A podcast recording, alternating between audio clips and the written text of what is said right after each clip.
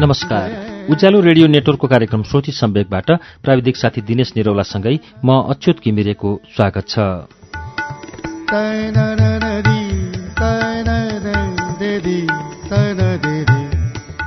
श्रुति सम्वेकको शुक्रबारको श्रृङ्खलामा आज पनि म अमृता लम्सालको पुस्तक हजुरआमाका कथा लिएर आइपुगेको छु। गएको साता हामीले हजुरआमाका कथामा रत्ना राई र रजिया बेगमका कथाहरू सुन्यौं। आज यसै संग्रहबाट अरू दुई कथाहरू सुनाउँछु। यो पुस्तकको अन्तिम पृष्ठमा बाहिरपट्टि लेखिएको छ नेपालमा उखान छ आगो ताप्नु मुडाको कुरा सुन्नु बुढाको। यो उखान अनुसार कुरा पुरूषहरूकै सुन्नु पर्दछ हाम्रो समाजमा पुरूषका बोली अनुभव ज्ञानगुणका कुराले वैधानिकता पाउँछ। महिलाहरूले पनि जानेका हुन्छन् र महिलासित भएका ज्ञान र अनुभव पनि महत्वपूर्ण हुन्छन् भन्ने कुरामा विश्वास गरिँदैन। त्यसैले होला महिलाका भनाइहरूको उद्धरण दुर्लभ छ भनेर पुस्तकको पछिल्लो पातोमा लेखिएको छ। दुई हजार छयत्तर भदौमा पहिलो संस्करण प्रकाशित भएको हजुरआमाका कथाभित्र अमृता लम्सालले लेख्नु भएको अब मैले सुनाउने कथा शीर्षक छ पहिलो नेपाली महिला फ्रेन्च दोभाषे भगवती उप्रेती जो उन्नाइस सय चौरानब्बे साल मङ्सिर नौ गते जन्मनु भएको। उहाँको कथा अब वाचन गर्छु। रंगी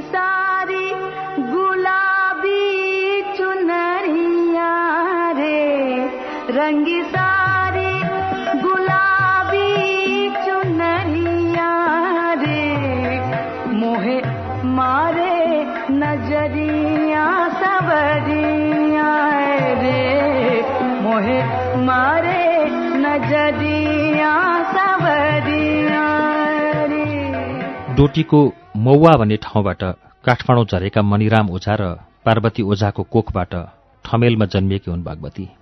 उनको आमाबाबु काठमाडौँ आएको चार पाँच वर्ष मात्र भएको रहेछ। त्यसैले उनले स्कूल पढ्न पाइन्। उनलाई लैनचौरस्थित शान्ति विद्यागृहमा पढ्न पठाइयो।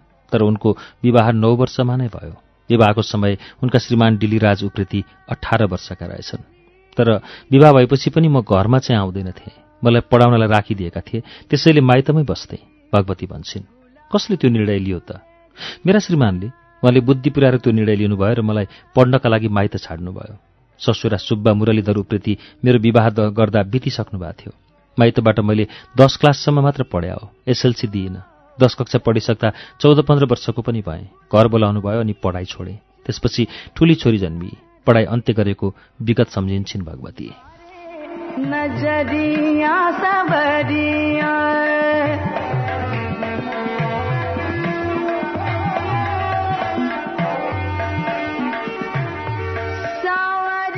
घर आएपछि जीवन कसरी परिवर्तन भयो त? मैले सोधेँ। जीवन कसरी परिवर्तन भयो भन्ने? घर आएपछि बच्चा सच्चा भयो। विवाह गरेको दस बाह्र वर्ष यत्तिकै बित्यो। मेरा श्रीमान त्रिचन्द्र कलेजमा साइन्स पढाउनुहुन्थ्यो। उहाँलाई युनेस्को हेडक्वार्टरबाट अफर गरिएको चिठी आएको रहेछ। त्यसमा भनिएको थियो युनेस्कोमा काम गर्ने भए तिमी आउनु। युनेस्को पेरिसमा नेपाली काम गर्न कोही मान्छे रहेनछ उहाँ त्योभन्दा अगाडि पनि शिक्षा मन्त्रालयको टिमबाट एउटा मिटिङमा शिक्षाबारे बुझ्न पेरिस जानुभएको थियो। त्यो बेला त शिक्षित मान्छे धेरै थिएनन्। पढेका मान्छेहरूलाई खोजेर बाहिरतिर पठाउँथे। अनि त्यहाँ पुगेको बेला उहाँले एउटा एप्लिकेसन छोडेर आउनुभएको रहेछ। त्यो एप्लिकेसनबाट मेरो श्रीमानको नाम निस्केछ। अनि पेरिसबाट तिम्रो नाम निस्केको छ। तिमी काम गर्ने भए तुरन्त खबर गर भन्ने बेहोराको चिठी आयो। चिठी त आयो तर जानको लागि त यहाँको सरकारबाट अनुमति लिनु पर्थ्यो। पर्मिसन लिन जाँदा नेपालको मान्छे कहाँ विदेशमा काम गर्न जाने? हुँदैन। जान दिँदैनौ भनेछन्।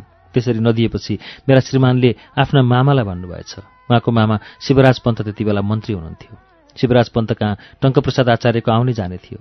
टङ्कप्रसाद आचार्यले मेरो श्रीमानको मामालाई राम्रो यो त प्रेस्टिज अफ दि कन्ट्री हो नि युएनमा जागिर पाउनु यसलाई तुरन्त पठाउनु भनिदिनु भएछ अनि त तुरन्तै पासपोर्ट बनाउन लगाएछन् त्यसपछि श्रीमान गइहाल्नुभयो।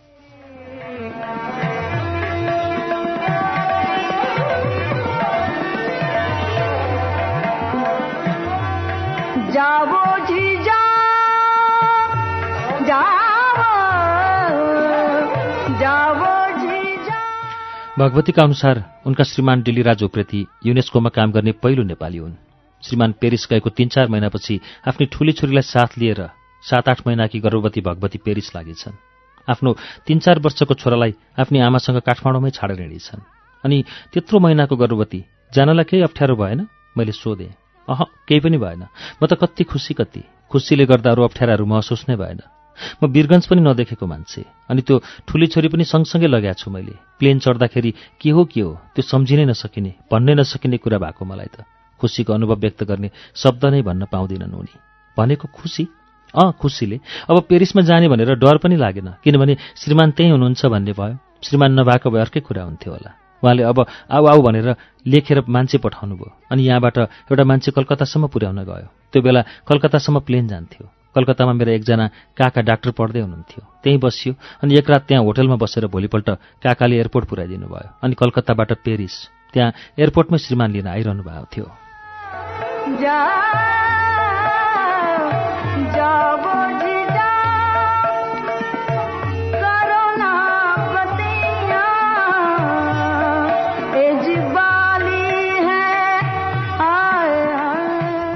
अनि यस्तो नेपाल खाल्डोबाट पेरिस पुग्दा कस्तो अनुभव भयो त?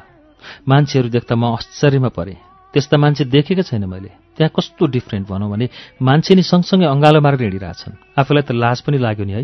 उपत्यकाको खाल्डो समेत नकाटेकी महिला। एकैपटक सपनाको सहर भनिने पेरिस पुगेपछि त्यहाँका दृश्यहरू मन मस्तिष्कमा कैद गरेको दशकौँ बितिसकेपछि पनि त्यो बेलाको अनुभव सुनाउँदा उनी अहिले नै देखेको जसरी अनुहारको भाव परिवर्तन गर्छिन्।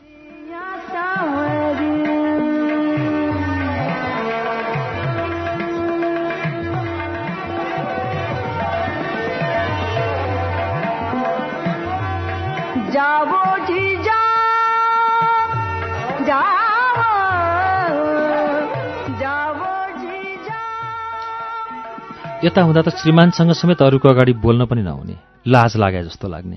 त्यो थाहा नै छैन के हो कसो हो। बिस्तारै बिस्तारै बाहिरतिर निक्लिन थाले। तर के गर्नु र? मान्छेको एक शब्द पनि अङ्ग्रेजी बोल्दैनन् त्यहाँ। आफू दस क्लास पढेको मान्छे? अलिअलि टाकटोक अङ्ग्रेजी त बोल्न सकिन्थ्यो नि कोही पनि अङ्ग्रेजी नबोल्ने। फ्रेन्चहरू त अति बदमास र घमण्डी जात। अर्काको भाषा बोल्नै नमान्ने। त्यहाँ पुगेपछि भाषाको कारणले भोगेको अप्ठ्यारो पनि उनको दिमागमा ताजै छ। अनि त छक्क लाग्यो। ठुली चाहिँ छोरीलाई स्कुलमा हालेपछि लिन पुर्याउन जानु पर्यो नि। पुर्याउन जाँदाखेरि त्यहाँ एक दुईजना फ्रेन्च आमाहरू भेटे। अनि ती आमाहरूसँग अलिअलि सङ्गत गरे। सङ्गत गरेपछि उनीहरूले बोलेको कुरा एउटा दुईटा दुईटा एउटा गरेर सिक्दै सोचे भएन बा यहाँ बसेर कामै छैन। बौलाउँछु भन्ने जस्तो भयो। श्रीमानले नि भन्नुभयो भएन अब तिमीले फ्रेन्च चाहिँ सिक्नै पर्छ। नसिकी हुँदैन। त्यसपछि एसिमिल डिस्क एसिमिल रेकर्ड ल्याएर रेकर्ड प्लेयर क्या ग्रामोफोन जस्तो लिएर आएर सुन्न थालेँ। त्यो चौबिसै घन्टा बजाइराख्थेँ म सुनिरहन्थेँ अनि फ्रेन्च भाषाको किताब हेर्थेँ। त्यसो गर्दा गर्दा त मैले दुई सय पेजसम्म कण्ठै पारेँ। घरको काम गर्दा त्यही बजाइरह्यो काम गर्ने मान्छे हुँदैनथे सबै काम गर्दा त्यो सुनिरहने। बच्चालाई स्कुल लग्दा ल्याउँदा पनि अरू महिलाहरूले गरेको कुरो सुन्यो। त्यसपछि भाषा सिक्ने स्कुल जोइन गरेँ।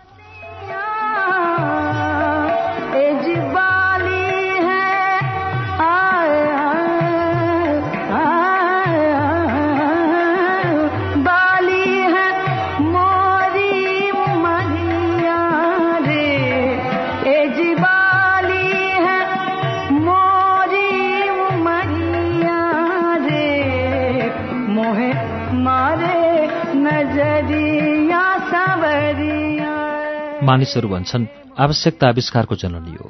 भगवतीलाई पनि फ्रेन्च भाषाको आवश्यकता पाइला पाइलामा खड्कियो। उपाय निकालिन्। त्यतिले पनि उनलाई चित्त बुझेन। स्कुल नै भर्ना भइन्। खालि भाषा पढ्न? हो त खालि भाषा मात्रै पढ्न। पछि सानी छोरीलाई खाना खुवायो उसलाई तिन चार घन्टा नभई खाना दिनु पर्दैन थियो। छोरीलाई कोठामा सुतायो क्लास गयो। बच्चा त्यत्तिकै छोडेर जान पाइन्थ्यो। छाडेर जान पाइन्थ्यो नि।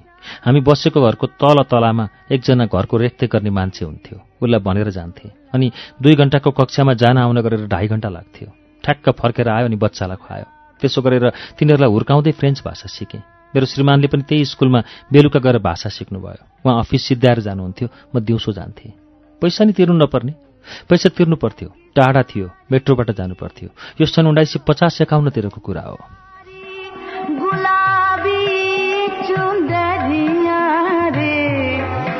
मोहे मारे नजरिया सबरिया।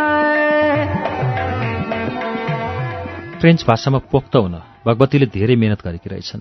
कहाँ काठमाडौँबाट थानकोट नकाटेकी भगवती कहाँ पेरिस गएर फ्रेन्च क्लास जाने भगवती त्यो समय एक प्रतिशत नेपालीलाई पनि त्यो अवसर प्राप्त हुँदैन थियो। उनी त महिला थिइन् तर पनि उनले हिम्मत हारिनन् सिक्न चाहिन्। उनले त्यहाँ करिब अढाई वर्ष लगाएर फ्रेन्च भाषामा डिप्लोमा नै गरेछन्। उनले त्यहाँ मात्रै भाषा सिकिनन् गाडी हाँक्न सिकेर लाइसेन्स पनि लिएछन् काठमाडौँबाट गएकी महिलाले केही समयमै पेरिसको सहरमा गाडी चलाएर हिँड्नु पनि त्यति बेलाको समयमा ठट्टाको विषय थिएन। उनी भन्छन् मैले त पहिलोपटक जाँच दिँदै लाइसेन्स पाएको। श्रीमानलाई तिन चारचोटि जाँच दिनु पर्यो। उहाँ अलि डराउने कि? उनको भाषा र त्यहाँको चालचलनको विवरण सुनिसकेपछि लुगाबारे सोध्ने खसखसले छाडेन। उनका श्रीमानपछि फ्रान्सका लागि नेपालको तर्फबाट राजदूत पनि भएर गएछन्। उनी जम्मा जम्मी बाह्र वर्ष फ्रान्स बसिछन् तर पनि उनले सारी लगाउन छाडिनन् रे।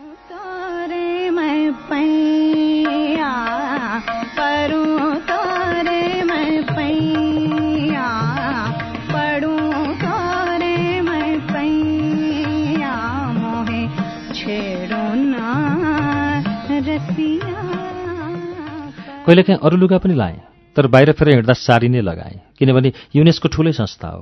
मेरो श्रीमान युनेस्को पहिलो नेपाली कर्मचारी।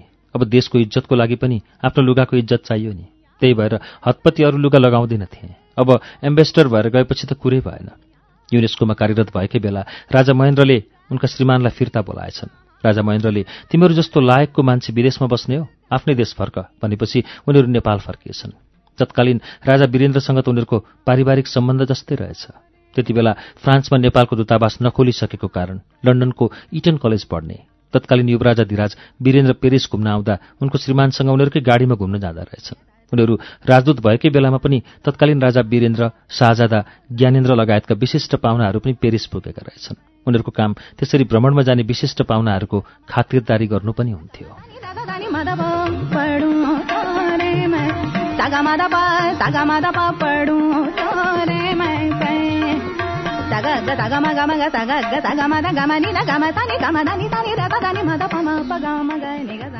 लन्डनबाट पेरिस पुगेको बेला युवराज धिराज वीरेन्द्रले उनीहरूले बोलेको फ्रेन्च सुनेर तारिफ गरेका थिए अरे।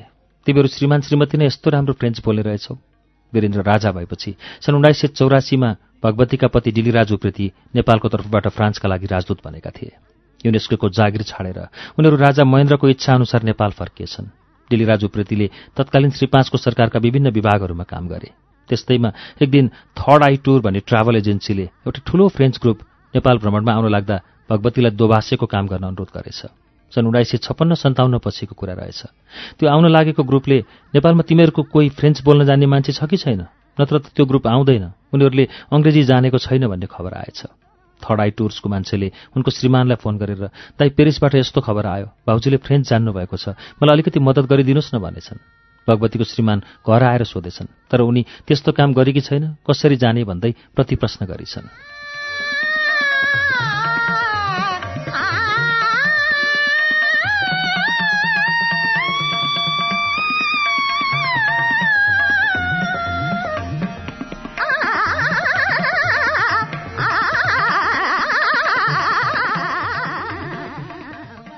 श्रीमानले भनेछन् खालि इन्टरप्रेट गरिदिन त हो नि। उसँग दोभाषे हुन्छ। त्यही दोभाषेले अङ्ग्रेजीमा बोलेको कुरो तिमीले फ्रेन्चमा भनिदिने हो। तिमी गर्न सक्छौ। जाऊ।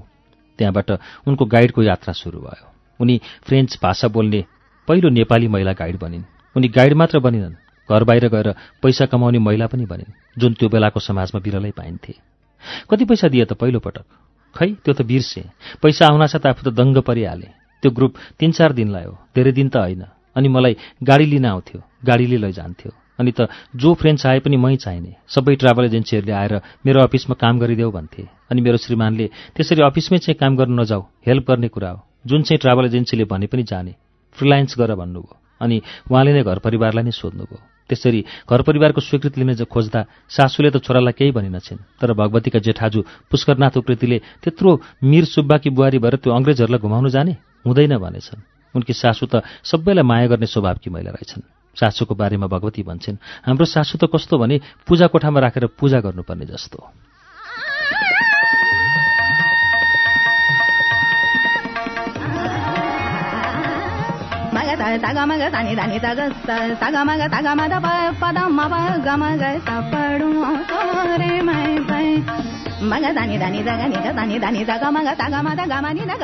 गा घरमा सहायकहरू भएको हुनाले अरू काम त गर्न नपर्ने रहेछ।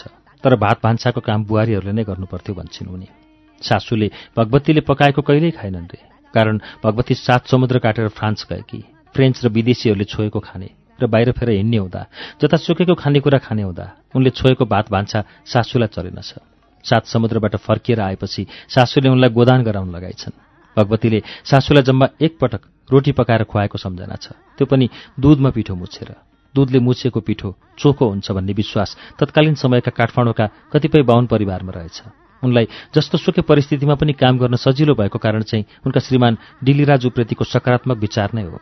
उनले दाजुहरूको भनाइ समेत काट्दै तिमी हिम्मत गर्छौ भने जाऊ म तिमीलाई साथ दिन्छु भनेछन्। त्यसपछि उनी नेपाल भ्रमणमा आउने फ्रेन्च ग्रुपहरूलाई लिएर घुमाउन जान थालेछन्। नगरकोट लगायतका ठाउँहरूमा जान बिहानै गाडी लिन आउँदो रहेछ। त्यसपछि त अरू ट्राभल एजेन्सीहरूले पनि उनलाई नै मन पराउन थालेछन्।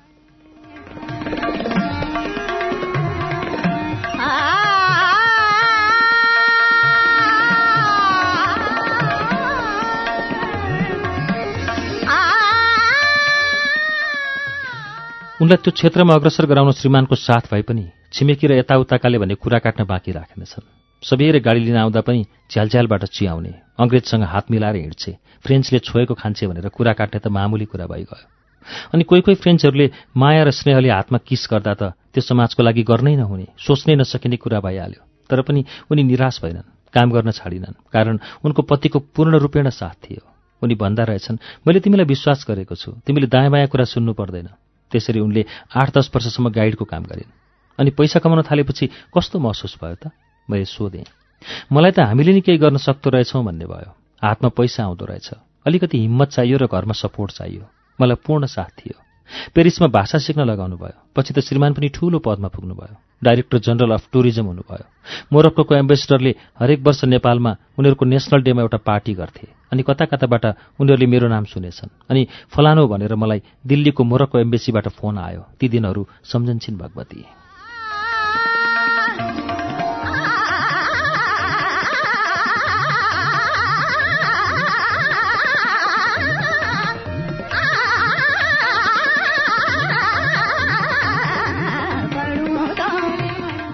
उनीहरू अङ्ग्रेजी एक शब्द पनि नजान्ने फ्रेन्च नै बोल्ने मोरक्कनहरू। अनि तिनीहरूले मद्दत मागे उनीहरूले पार्टीको तयारी पनि गर्न भने। मेरा श्रीमान परराष्ट्र मन्त्रालयमा भएकाले सबै प्रोटोकल मिलाएँ। श्रीमान ठुलै पदमा भएको कारणले मलाई त्यसरी काम गर्न गाह्रो भएन किनकि मैले सबैलाई चिनेकी थिएँ। त्यति बेला दरबारको मान्छे पनि पार्टीमा आउनै पर्ने। म चाहिँ दिनभरि एम्बेसडरसँगै थिएँ बेलुका पार्टी थियो। त्यो दिनको याद गहिरोसँग टाँसिएको छ उनको मनमा। उनी बिहान सात बजेदेखि एम्बेसडर सँगसँगै पार्टीको तयारीमा लागेकी साँझ लुगा फेर्न समेत जान पाइनछन् कति सालको कुरा याद छ? साल त बिर्से। मेरो श्रीमान टुरिज्म बोर्डको डाइरेक्टर जनरल हुनुहुन्थ्यो। पार्टीमा मेरो श्रीमान र मलाई निम्ता छ है। म त त्यहाँबाट आउनै पाउँदिनँ फुत्किनै पाउँदिनँ। तिमी नजाउ न आज भनेर प्रोटोकलले पनि भन्यो। मिसेस सुप्रति तपाईँ नगइदिनुहोस् न। दरबारबाट सरकारहरू सवारी हुन लाइसियो भनेर अनुरोध गरे। त्यो बेला धीरेन्द्र सरकार आउनुभएको थियो। अनि सरकारहरू दरबारबाट हिँडिबक्स्यो अरे। तपाईँ त जान पाउनुहुन्न। तपाईँ त्यो गेटसम्म गएर उहाँहरूसँगै सरकारहरूलाई लिएर भित्र गइदिनु पर्यो र दोभाष्यको काम गरिदिनु पर्यो भन्यो।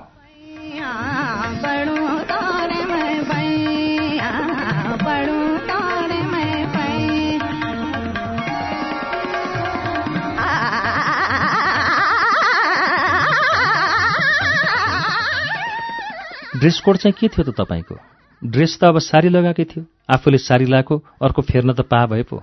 त्यही लाएर गएको नि। सोल्टीबाट फर्केर अर्को सारी फेर्ने फुर्सद भएन। फोन सजिलो थियो त्यति बेला? सोल्टी होटलबाट थियो। मेरो घरमा ल्यान्डलाइन थियो। फोनमा मैले श्रीमानलाई म यतैबाट आउँछु तपाईँ पार्टीमा आउनु। फर्किने बेलामा सँगै फर्कौँला भने। त्यहाँबाट एकछिनपछि त ल मिसेस सुप्रति तपाईँ अब सरकार सँगसँगै गएर दोबासेको काम गर्नुहोस्। माथि मञ्चमै जानुहोस् प्रोटोकलले भने। सब मान्छे पार्टीमा छन्। मेरा श्रीमान पनि पार्टीमा हुनुहुन्छ। मलाई मञ्चमा उभिएको देखेर मेरा श्रीमान पनि छक्क। म मञ्चमा जाने कुरो उहाँलाई पनि थाहा नै छैन। मञ्चमा उभिएर मैले सबै ट्रान्सलेट गरेँ। उनले आपतकालीन अवस्थामा पनि कति नहडबडाई स्थितिको सामना गरेको अनुभव सुनाउँदै थिएन सन् उन्नाइस सय त्रियासीमा फ्रान्सका राष्ट्रपति फ्रान्सवा मित्रा एक दिने भ्रमणमा नेपाल आउनुभएको थियो। त्यसै दिन राजकीय भोजको आयोजना गरियो। त्यसमा पनि दोभाष्यको कामको लागि भगवतीलाई नै बोलाइयो। अनि त्यो दरबारमा गएको दिन चाहिँ कस्तो लाग्यो त? त्यो दिनको अनुभव अलिकति? मैले फेरि सोधेँ। उनले भनिन् दरबार त दरबारै भयो नि। त्यति बेलासम्म त मलाई पनि अलि थाहा भइसकेका थियो। एम्बेसडरसँगै हिँड्ने र ठुला ठाउँमा जाने कुरा खासै ठुलो भएन। फ्रान्सका राष्ट्रपति फ्रान्सवा मित्र नेपाल आउँदाको कुरा हो। त्यहाँ म एउटा मन्त्रीसँगै गएकी थिएँ। मलाई मन्त्री सँगसँगै बस भने मित्र एक दिनका लागि आएका थिए। उनलाई दिएको रात्रि भोजमा विदेशी पाहुनाहरूसँग म मात्रै थिएँ। मेरा श्रीमान हुनुहुन्थेन। त्यो दिन मलाई लाग्यो मैले कुनै चिज राम्रै गरेँ होला किनकि म दरबारमा ठुलो मान्छेसँग बसेर गफ गर्न पाएँ भन्ने लाग्यो।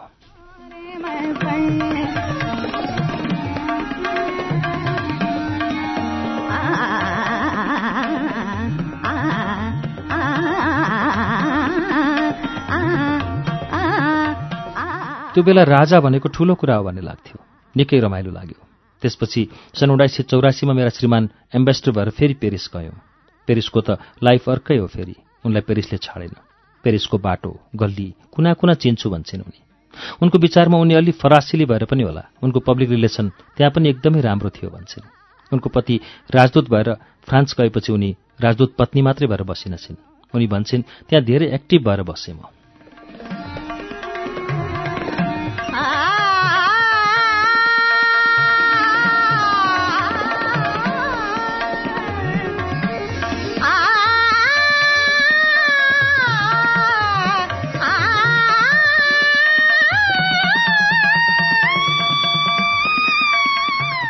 मैले कस्तोसम्म गर्थेँ भने त्यो पेरिसभन्दा बाहिर बाहिरका गाउँमा गएर नेपालबारेका स्लाइड प्रोग्राम राख्न लाउँथेँ। अनि त्यहाँका बासिन्दालाई स्लाइड देखाउँदै नेपालबारे जानकारी दिन्थेँ। कसरी आयो त त्यो आइडिया? केही मानिसले नेपालको बारेमा स्लाइड हेर्न पाए हुन्थ्यो भने अनि नेपालबाट स्लाइड मगाएर सहरभन्दा पर गएर देखाउन थाले। त्यसले गर्दा मेरो श्रीमान त्यहाँ भएको बेलामा नेपालको टुरिज्म पनि बढेको थियो। म चार पाँच घन्टाको बाटो नगएर पनि विभिन्न ठाउँहरूमा स्लाइड देखाएर नेपालबारे देखाउँथेँ बताउँथेँ। केहीले तिमी एम्बेसडरको श्रीमती भएर यस्तो ठाउँमा आएर यस्तो काम गर्ने? समेत भने नेपालीले नै मैले सोधेँ। हो त नेपालीले नै भनेका। एम्बेसडरसँग हिँड्दा म एम्बेसडरको श्रीमती अहिले म जनता। मैले मेरो देशको निम्ति गरे हो। त्यसमा मलाई केही फरक पर्दैन भन्थे। दुई चारजना असाध्यै मिल्ने फ्रेन्च साथीहरू थिए। यसो गरौँ न तैँले बोल्यो भने झन् राम्रो हुन्छ। तेरो फ्रेन्च पनि राम्रो छ। फेरि तँलाई ठाउँको नाम पनि थाहा छ आफ्नो देशको थाहा छ। तैँले गरेको जति अरूले गरेर हुँदैन भन्थे। म पनि हो त नि किन नगर्नु भन्दै गर्न थालेँ।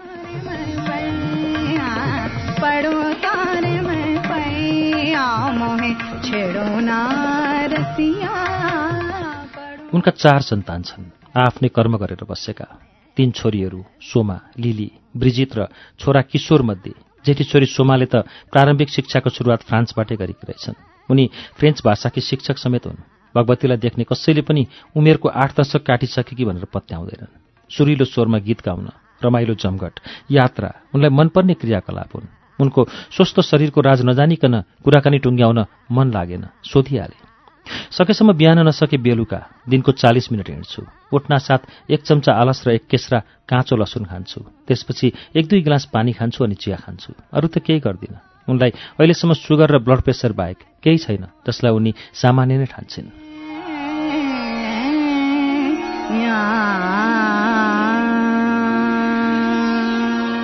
अन्त्यमा मैले सोधेँ। नयाँ पुस्तालाई के भन्न चाहनुहुन्छ? अहिलेका पुस्ता त धेरै विद्वान र बुद्धिमान छन्। मेरो पुस्तामा त म घमण्ड साथ भन्छु। मैले मेरो उमेरमा मेरो समयमा काम गरेकै हो गरेर देशलाई पनि देखाएकै हो। अहिलेका पुस्तामा त सबै जान्ने सुन्ने बुद्धिमान छन् तर महिला भनेर कहिले पनि म सक्दिनँ। बुढी भएर यसो गरेँ भनेर कहिले पनि नबस्नु। आफूले जे सकिन्छ त्यो गर्ने। काम गर्दा लाज हुँदैन नचाहिने काम पो नगर्ने अरू जे सकिन्छ गर्ने। साँच्चै कति होलान् यो उमेरमा यतिका हिम्मतिला र सक्रिय आमाहरू।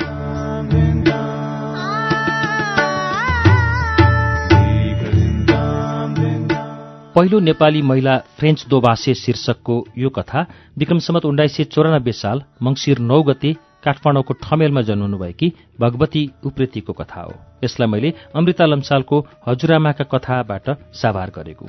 यसै पुस्तकभित्रको अर्को कथा लिएर केही बेरमा आउनेछु। उज्यालो सुन्दै गर्नुहोला।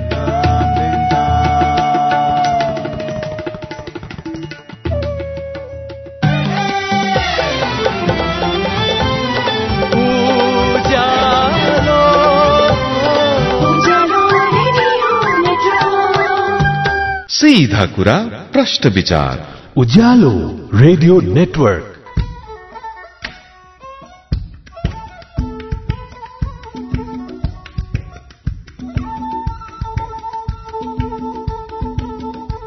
कार्यक्रम श्रुति सम्वेकमा तपाईँलाई फेरि स्वागत छ।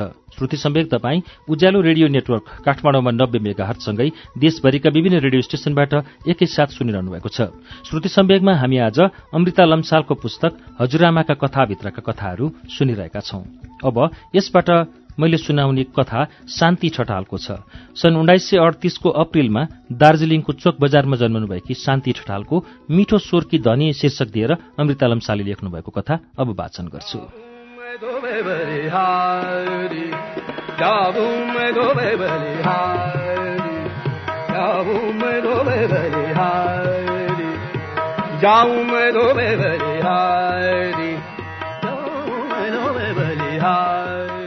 मेरो नाम सानैदेखि नै शान्ति देवी भन्थ्यो पछाडि देवी काट्यो।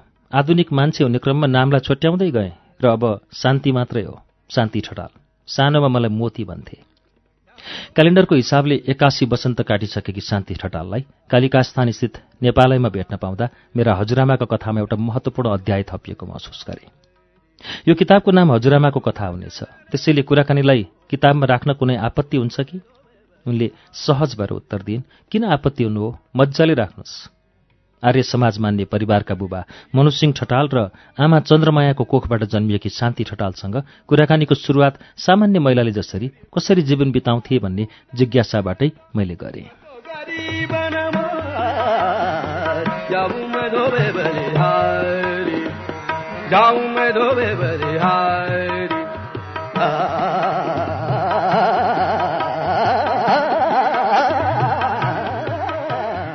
हजुरहरू कतिजना दिदी बहिनी दाजुभाइ? दुईटी आमाबाट गरेर पाँचजना दिदी बहिनी पाँचजना दाजुभाइ।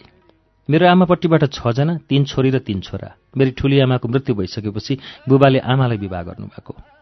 आफ्नो जन्मेको ठाउँबारे उनी भन्छन् म दार्जिलिङ चोक बजारमा जन्मेको। दार्जिलिङको चोक बजार भनेपछि एकदमै ठुलो बजार छ। त्यसलाई उहिले गुन्द्री बजार भन्थे। दार्जिलिङमा नेपाली धेरै हुनुको कारण के होला? मैले सोधेँ। दार्जिलिङ एउटा रुखो पहाड जस्तो हो। त्यहाँनिर सिक्किमका भोटिया जातिहरू धेरै थिए। पछि अङ्ग्रेजहरूले आएर चियाको बगानहरू खोलेकोले पहाडमा बस्ने नेपाली त्यहाँ चिगा चिया बगानमा काम गर्न थाले। पछि झन् धेरै सङ्ख्यामा नेपाली पुगे। नेपालीहरू रुखको पहाडमा पनि खेतीपाती गर्न सक्ने। मेरो पिता र हजुरबा पनि त्यहीँ जन्मिएका हुन्। तर हाम्रो पुर्खाहरू नेपालकै भन्ने सुन्छु हौ। तपाईँको परिवारले आर्य समाज धर्म मान्थ्यो। तपाईँहरूले दसैँ तिहार जस्तो चाडबाड मनाउनुहुन्छ? आर्य समाज दयानन्द सरस्वती ब्रिजानन्दहरूले सुरु गर्नुभएको। आर्य समाजीहरू मूर्ति पूजा नगर्ने हवनहरू गर्ने र निराकार एक ईश्वरलाई मान्छन्। हामी दसैँ तिहार माघे सङ्क्रान्ति चैते दसैँ र अरू चाडपर्व मान्छौँ। दार्जिलिङ बजारमा बङ्गाली बिहारी मुसलमानहरू सबै जातहरू है। भुटिया लेप्चा नेपाली सबै एक तरहको। धेरै नेपालीहरू भएकोले दसैँ तिहार त हाम्रो भइहाल्यो। अनि फगुवाहरू पनि मान्ने। होली के? ठूलो प्रकारले नमाने पनि एउटा दस्तुर जस्तो मान्छौँ। विविध जात जाति सम्प्रदाय भाषाभाषी बसेको समाजकुलले सबैको चाडपर्व त्योहारलाई आफ्नो गच्छेले मनाउने रमाइलो मान्ने संस्कृतिमा हुर्किन् शान्ति। दार्जिलिङको चोक बजारमा।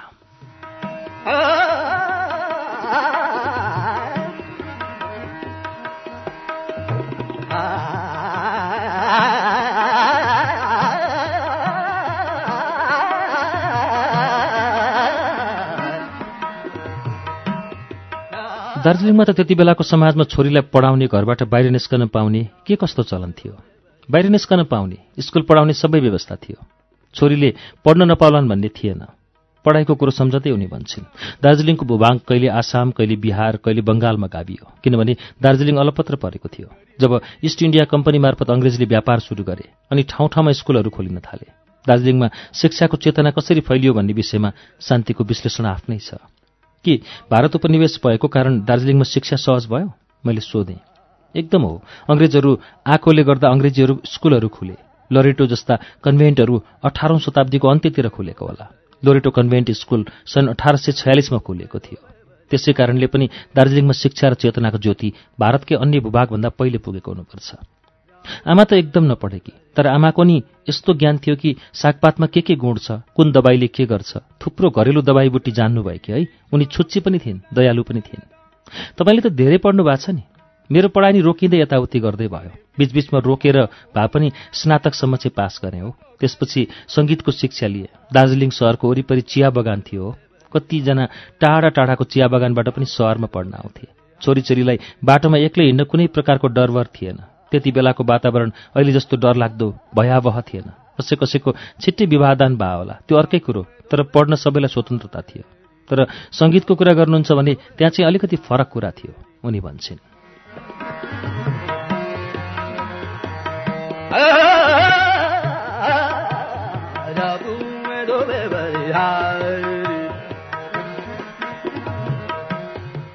मैले शान्ति ठटाललाई भेट्ने योजना बनाएदेखि नै सोच बनाएकी थिएँ। सङ्गीतको कुरा कम गर्छु किनकि उनका सङ्गीतको विषयमा धेरै अन्तर्वार्ता प्रकाशित छन्।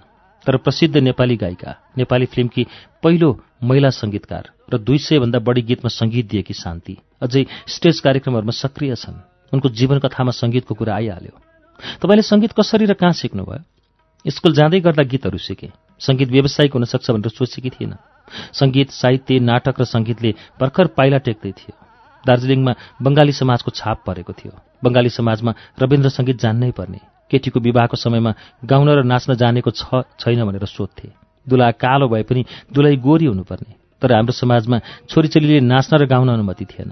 हामी आर्य समाज भएकोले म गीत गाउँथेँ कसैसित सङ्गीतको शिक्षा लिएको होइन तर बङ्गाली समाजको चलनले गर्दा पनि मेरो सङ्गीतप्रतिको रुचि बढेको हो।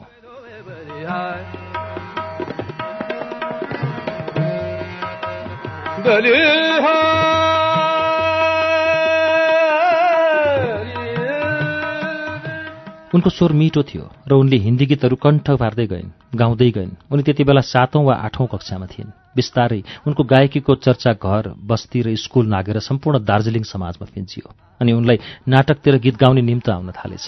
पछि उनी दार्जिलिङको हिमालय कला मन्दिरमा गीत गाउन थालिन् र उनकी बहिनीले नृत्य गर्न थालिन्।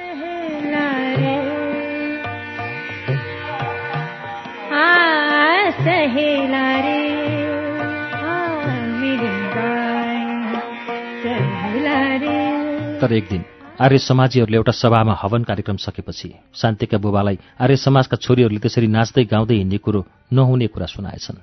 त्यो सुनेर शान्तिका बुबालाई ठेस पुगेछ र उनले छोरीहरूलाई भनेछन् समाजमा यस्तो यस्तो कुरा भयो अब बाहिर गएर नाच्न गाउन पाइँदैन है। तर आर्य समाजको कार्यक्रममा भने शान्तिले गएर भजन गाउनुपर्ने रहेछ। त्यो नरमाइलो क्षण सम्झँदै शान्ति भन्छन्। मेरो मुखमा गीत चौबिसौँ घन्टा हुन्थ्यो। गायनको रुचि कहाँबाट आयो म आफैलाई थाहा छैन। तर बुबालाई घरको दैलोमा देख्ने बित्तिकै मेरो मुखको गीत छाप्पै हुन थालेछ। बुबाको एउटा निर्देशन थियो पढ। अनि हामीलाई गीत गाउन बन्द गर्यो है। हामी त कला मन्दिरमा जान छोड्यौँ। केही पछि आमा बाबाहरूको सल्लाह भएर मात्रै मलाई भजन गाउने छुट दिनुभयो। उनको रोकिएको गीत यात्रामा परेको खड्को घर सल्लाहले फुकाइएछ। मलाई भजन मात्र गाउन छुट थियो तर भजन त बाउको छेउमा पो गाउँछु त। एक्लै त गीत गाउँछु नि। तर बिस्तारै त्यो पाबन्दीहरू हरायो किनभने गायिकाको रूपमा अलिकति चर्चित हुँदै गएपछि मानिसहरूले बोलाउन थाले। कार्यक्रममा मन्त्री आउँथे। नेपालका साहित्यकार महारथीहरू आउँदा मैले गाउन थालेँ। गायकीको क्रम कसरी बढ्दै गयो भन्ने सन्दर्भमा उनी सुनाउँदै थिइन्। सम्झिनुहुन्छ को को गएको बेला गाउनुभएको भनेर? सम्झिन्छु लेखनाथ पौडेल महाकवि देवकोटाज्यू बालकृष्ण सम बालकृष्ण समले नाटकहरू लिएर जानुभएको थियो। उहाँले नाटक प्रस्तुत गर्नुभयो। त्यति बेला उहाँहरूको स्वागत गर्नुभयो। स्वागत गीत मैले गाउनु पर्यो। उनी सङ्गीतलाई अघि बढाउन बङ्गाली समाजलाई श्रेय दिन्छन्। भन्छन् दार्जिलिङमा नै सङ्गीतको क्षेत्रलाई प्रेरणा दिनुमा बङ्गालीको हात छ। हाम्रो नेपाली लोकगीतहरू त छँदै थियो तर अब सङ्गीत सिक्नुपर्ने वाद्यवादन बजाउनु पर्ने सङ्गीतको प्रारम्भिक ज्ञानहरू त बङ्गालीहरूबाटै हाम्रा अघिका सङ्गीतकारहरूले पनि दिएका थिए जसले हामीलाई बाटो देखायो। भनेपछि तपाईँको यो सङ्गीतको प्रारम्भिक शिक्षा भनेको चाहिँ व्यवहारिक मात्रै। घरमै सिक्दा सिक्दै भयो मैले सोधेँ। सिक्नु भन्नाले नि अब यो सैद्धान्तिक ज्ञान थिएन। व्यवहारिक चाहिँ नि त्यही नेपाली गीतहरूमा हाम्रा अघिका सङ्गीतकारहरूले कम्पोज गर्नुहुन्थ्यो। यो गीत सिक त भन्नुहुन्थ्यो। त्यो गीत सिक्थेँ। अनि त्यहाँबाट स्टेजमा गएर गीत गायो बस त्यति हो। मलाई एकजना सङ्गीतकारले कलकत्तामा लगेर गीत रेकर्डहरू गराउन लग्नुभयो। मैले नाटकमा गाएका गीत कलकत्ता गएर रेकर्ड गराएको। सङ्गीतको कुनै औपचारिक शिक्षा लिए बिना नै गीत रेकर्डिङको लागि कलकत्ता पुग्नु शान्तिको लागि सानो सफलता थिएन। त्यसलाई बयान गर्न पाउँदा उनको अनुहारमा अझै पनि गर्वको अनुभूति देखिँदै थियो। नेपाली लोकगीतहरू त थिए तर सङ्गीतको प्रारम्भिक ज्ञान र तबला कसरी बजाउने हार्मोनियम कसरी बजाउने भनेर बङ्गाली समाजबाट सिकेको। यो त्यस्तो समय थियो जुन बेला नाटकमा केटाकेटीको भेष धारण गरेर नायिकाको अभिनय गर्थे। हिमालय कला मन्दिरले रूपकथा नाटक मञ्चन गर्दा जुबेली छेत्री नामका सुन्दर व्यक्तिले नायिकाको हावभाव गरेका थिए। तर ब्याकग्राउन्ड गीत शान्तिले गाएकी थिइन् र पर्दा पछाडिबाट गुरुले पियानो बजाएका थिए। ब्रिटिस राज्यको प्रभावले होला। दार्जिलिङमा पनि धेरै पहिलादेखि पियानो गिटार र अन्य पश्चिमी वाद्यवादनको प्रयोग गीत सङ्गीतमा गरिन्थ्यो।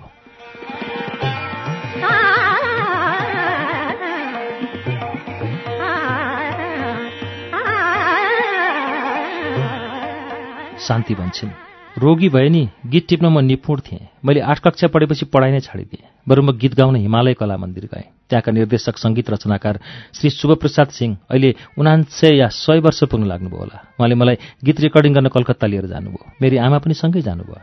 शान्तिले गीत रेकर्ड गर्नु अघि नै नेपालका प्रख्यात गायिका तारादेवी र उर्मिला श्रेष्ठको गीत रेकर्ड भइसकेको थियो।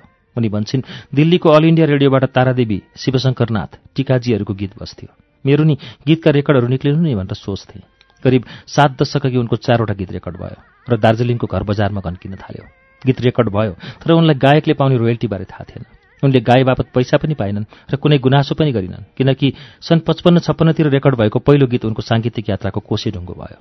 त्यसपछि उनले आफ्नो गीत यात्राको गोरेटो फराकिलो पार्न कलकत्ता गएर शास्त्रीय सङ्गीतको अध्ययन आवश्यक ठानिन्। कलकत्तामा बसोबास गर्ने पश्चिमी बङ्गालका मन्त्री एनबी गुरुङसित पत्राचार गरिन्। शान्ति आफ्नी आमासित कलकत्ता पुगिन् र गुरुङका छोराले उनलाई रविन्द्र शास्त्रीय विश्वविद्यालयमा पुर्याए।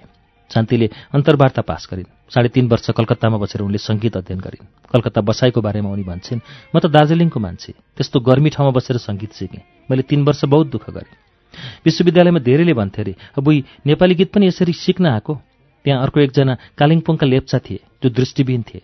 शान्ति भन्छन्। उनी सितार सिक्ने अन्तिम वर्षमा थिए। उनको नाम एडन रङ्गन थियो सायद। उनी र म मात्रै थियौँ नेपाली। कालिम्पोङमा घुम्दै थिएँ। दोस्रो दिनमा मेरो प्रोग्राम थियो। एउटा ठाउँमा मेरो पोस्टर टाँसेको रहेछ। हेरेको त नेपाली लता मङ्गेशकर पो लेखेको रहेछ। मलाई लताको नाम दिएको देख्दा साह्रै अप्ठ्यारो लाग्यो। म साढे तीन वर्ष सङ्गीतको शिक्षा लिएको मान्छे। लता जस्तो कहाँ हुन सक्थे र? सङ्गीत शिक्षा लिएर फर्केपछि शान्ति लोक मनोरञ्जन शाखा भन्ने सङ्गीत अध्ययन र अनुसन्धान केन्द्रमा गायिकाको रूपमा कार्यरत भइन् त्यहाँ सङ्गीत प्रमुख अम्बर गुरुङ वाद्यवादक गोपाल योञ्जन र मनबहादुर गुरुङ गायक इन्द्र थपलिया र नृत्य गुरु रञ्जित घिसिङ र अन्य धेरै कलाकार थिए। बुबा आमाको कहरले डेढ वर्षपछि उनले जागिर छोडेर फेरि पढाइ सुरु गरिन् र दश श्रेणीको माध्यमिक परीक्षा पास गरिन्।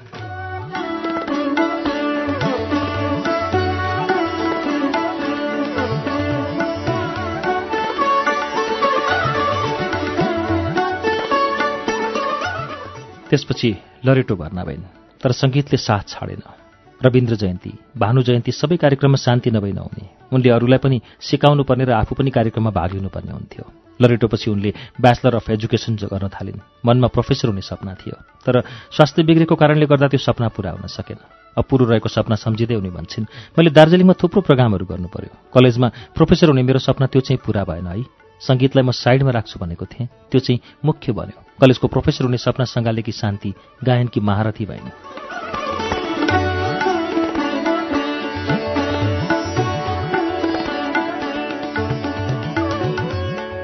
शान्तिको गायकी दार्जिलिङ र पश्चिम बङ्गालको क्षेत्रमा मात्रै सीमित रहेन। सन् उन्नाइस सय पैँसठीमा नेपालबाट राजा महेन्द्रले दार्जिलिङका कलाकारहरूलाई आफ्नो जन्मदिनको अवसरमा नेपाल आउन निम्ता गरेछन्। यहाँबाट कलाकारहरूलाई लिन पुष्प नेपाली गएछन्। नेपाल आउने टोलीमा अरूणा लामा शरण प्रधान शान्ति ठटाल र आइज्याक नामका व्यक्ति रहेछन्। उनीहरूलाई सिमरासम्म गाडीमा त्यहाँबाट काठमाडौँ प्लेनमा ल्याएर नयाँ सडकको पारासुटीमा राखेको थियो भन्छन् शान्ति। उनीहरूले राजा महेन्द्रको उपस्थितिमा राष्ट्रिय नाचघरमा कार्यक्रम देखाएका रहेछन्। त्यो कार्यक्रम शिलोङबाट पनि गायक गायिकाहरू आएका रहेछन्। प्रख्यात कथाकार माया ठकुरीसँग शान्ति ठटालको पहिलो भेट त्यही कार्यक्रममा भएको रहेछ। धेरैलाई थाहा नहोला माया ठकुरी त्यति बेला रेडियो शिलोङमा गाउँथिन्। कार्यक्रमपछि राजा मञ्चमा आउनुभयो। राजालाई हामीले नमस्कार गऱ्यौँ। उहाँले सोध्नुभयो दार्जिलिङबाट किन यति कम्ती कलाकार? अनि शरणले जवाफ दियो हामी यतिजना भए नै आयौँ। अरू के भने राजालाई? है त्यति बेला हाम्रो कस्तो बुद्धि के? राजालाई बीचमा राखेर एउटा फोटो पनि नखिचेको। राष्ट्रिय नाचघरको त्यो विगत सम्झेर उनका आँखा हाँसे। अनि दरबारमा त जानु भएन? मैले सोधेँ। हामी दरबार गएनौँ तर हामीलाई काठमाडौँ घुमाइयो। रेडियो स्टेसनमा मैले पाँच र अरुणा लामाले छवटा गीत रेकर्ड गरायौँ। ती सबै रेडियोबाट प्रसारित भइरह्यो। मैले सम्हालेर राख गीत गाएँ र बैरागी काइलाले लेखेको मेरो दुःखी मन भन्ने गाएँ। दुवै सबैले मन पराए अरुणाको पनि मन पराए। सम्हालेर राख गीतबारे अलिकति भनिदिनु न। अच्छा त्यो अमर गुरुङ चाहिँ कस्तो नेचरको भने नि सबैसँग बात मारिरहने खालको हुनुहुन्थ्यो। एक्लै बस्ने बाजे बजाइरहने गीत सङ्गीत रचना गरिरहने त्यस्तो खालको। त्यति बेला हामी मिरिकको मुनिको ठाउँ जहाँ सुभाष घिसिङको गाउँ र चिया बगान छ त्यहाँ गएका थियौँ। दिनभरि त्यहाँ सबै आर्टिस्टहरू हुन्थे। कोही गफ गर्ने कोही गीत गाउने साँझ कार्यक्रम हुन्थ्यो। सम्हालेर राख गीतको सन्दर्भ रहेको कथा बिउतिँदै थियो। दिउँसो मानिस बगानमा काम गर्न जान्थे है। अनि त अम्बर गुरुङले सम्हालेर राख अर्को धुनमा सुनाउनु भयो र भन्नुभयो यो गीत सिक। उहाँले नि कता कता पश्चिमी धुनमा गीत बजाउनु भयो। मलाई हल्का गीतभन्दा ओजनदार गीत मन पर्थ्यो। उहाँले दिएको धुन मन परेन मलाई। मैले सिक्ने इच्छा देखाइन र उहाँले बुझ्नुभयो म हार्मोनियम छाडेर गएँ। उहाँले अर्को धुन बनाएर फेरि मलाई सिकाउनु भयो जुन आज लोकप्रिय छ। त्यो ट्युन सुन्ने बित्तिकै मलाई मन पर्यो र मैले सिकेँ। त्यो गीत आज शान्तिको सिग्नेचर गीत बन्यो। सङ्गीतको कुरा गर्दा गर्दै उनको व्यक्तिगत जीवनबारे सोध्न मन लाग्यो र सोधेँ एकदम व्यक्तिगत कुरा सोधौँ? तपाईँले किन विवाह गर्नु भएन? विवाह चाहिँ म सानो हुँदा मङ्गिनेहरू के के आएको थियो? तर त्यो मलाई मन परेन। विवाहबारे मैले त्यति चासो नदिएर नै हो। हुन त पछाडि अब यत्तिकै। कोहीसँग लभ परेन? मैले सोधेँ। होइन मन पराउने थिएँ नि। अनि किन विवाह गर्नु भएन त? विवाह किन नगरेको भन्दा नि मान्छेको जीवन मृत्यु विवाह भन्ने कुरो सबै ईश्वरले लेखेका हुन्छन्। कोसँग कसको विवाह हुन्छ? कहाँ हुन्छ? कहाँ छुटिन्छ? यो सबै ईश्वरको हातमा छ है। मङ्गनी गर्ने विवाह गर्ने जस्ता अवसर नआएका होइनन्। सायद प्रेम पनि भयो होला हौ। प्रेम भयो नभएको होइन तर मैले विवाहलाई प्राथमिकता दिँदै दिएन।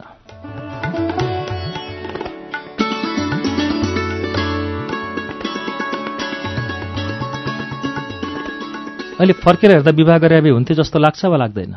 कोही बेला लाग्छ जति बेला मान्छे आफ्नो परिवारभित्र भएर नि एक्लोपन अनुभव गर्छ।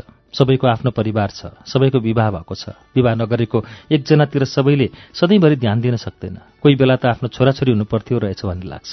त्यो त सबै अविवाहितलाई कुनै न कुनै बेला लाग्दो हो। है हामीले गल्ती गर्यो विवाह गर्नु पर्थ्यो रहेछ भन्ने अरू मान्छे पनि छन् होला। तर मैले विवाह नगर्दा पनि यही जीवनसँग खुसी छु। उनलाई रङ्गीन लुगा लगाउन अप्ठ्यारो लाग्छ। कारण के हो? निर्क्योल गर्छिन्।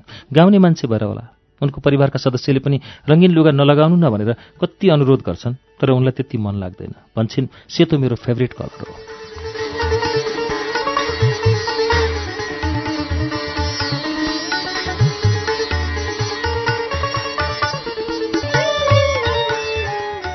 हामी मिठो स्वरकी धनी शीर्षकको कथा सुन्दै थियौं।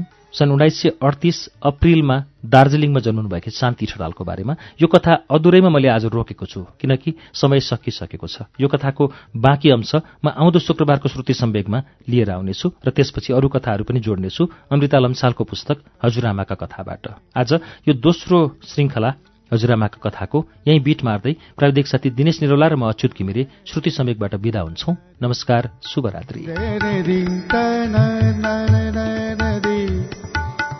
तैनन